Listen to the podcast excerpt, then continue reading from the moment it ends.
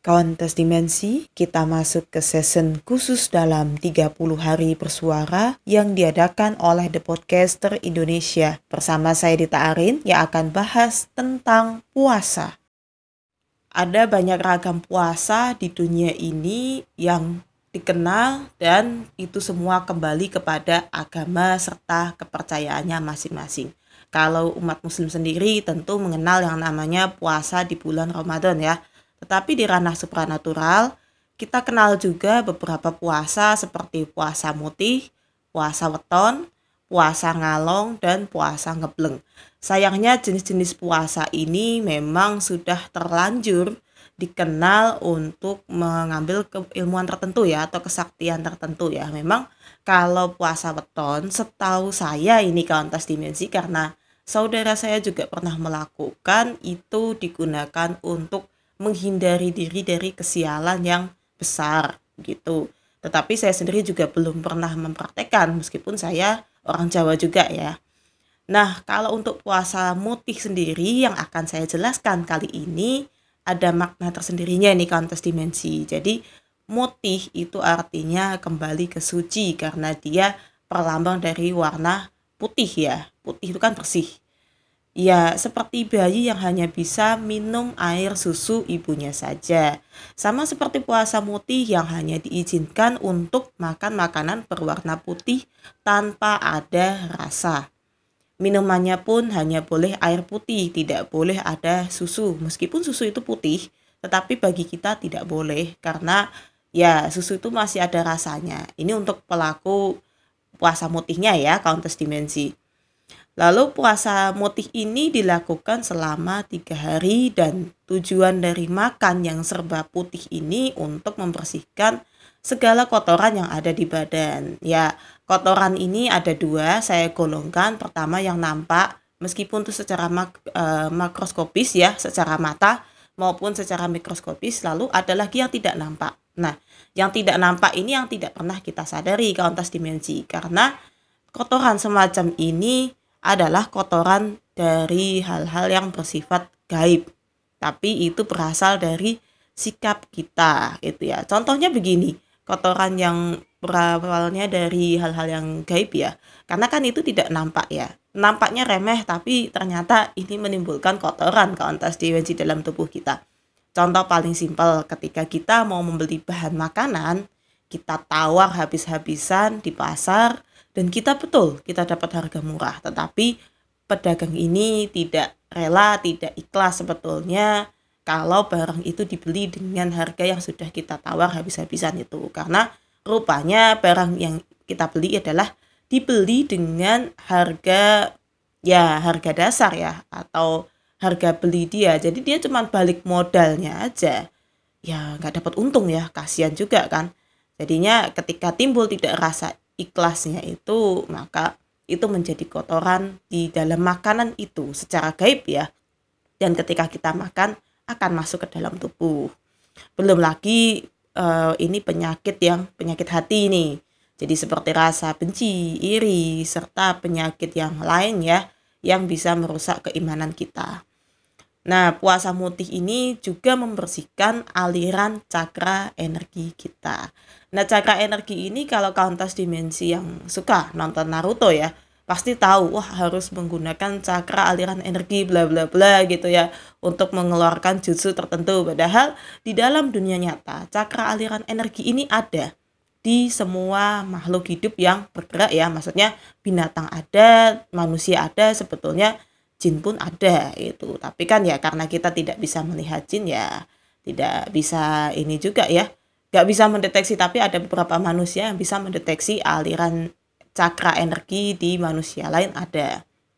Kalau tidak ada ya berarti orangnya sudah mati ya karena kan dia tidak ada aliran cakra energinya sama sekali.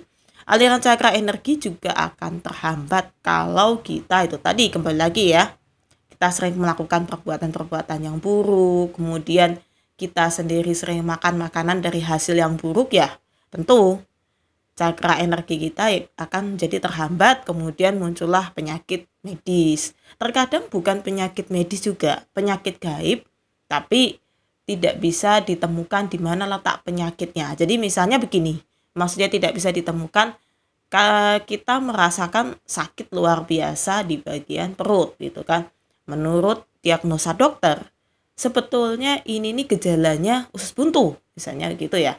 Tetapi ketika dioperasi usus buntunya baik-baik saja.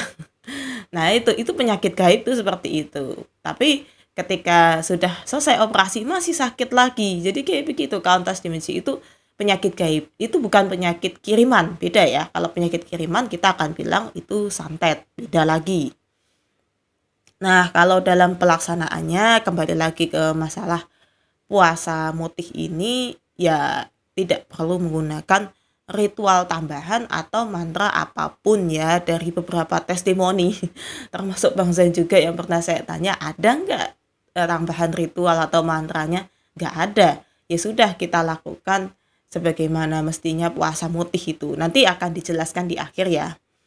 Uh, selain itu juga benefit dari puasa mutih adalah kita lebih mudah mengontrol emosi supaya emosi kita tidak meledak-meledak. Nah, ini fungsi yang semacam ini memang sangat cocok ya untuk orang yang terlalu mudah meledak ketika marah, ketika ya mendapatkan emosi yang luar biasa besar ya jadi tidak bisa mengontrol dirinya sendiri ini fungsi yang paling bagus dari puasa mutih itu gitu.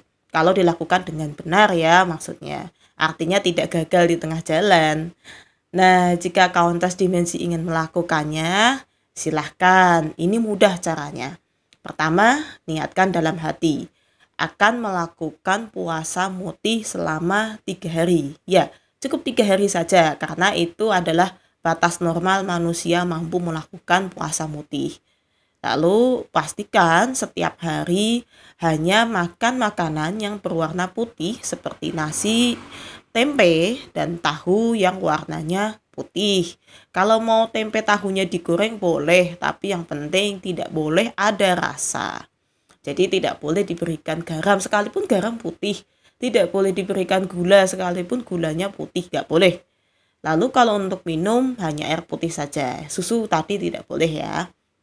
Makanan tidak boleh ada rasa apa pun, termasuk garam, termasuk ya kalaupun dibilang ada yang penyedap rasa yang putih itu tetap nggak boleh.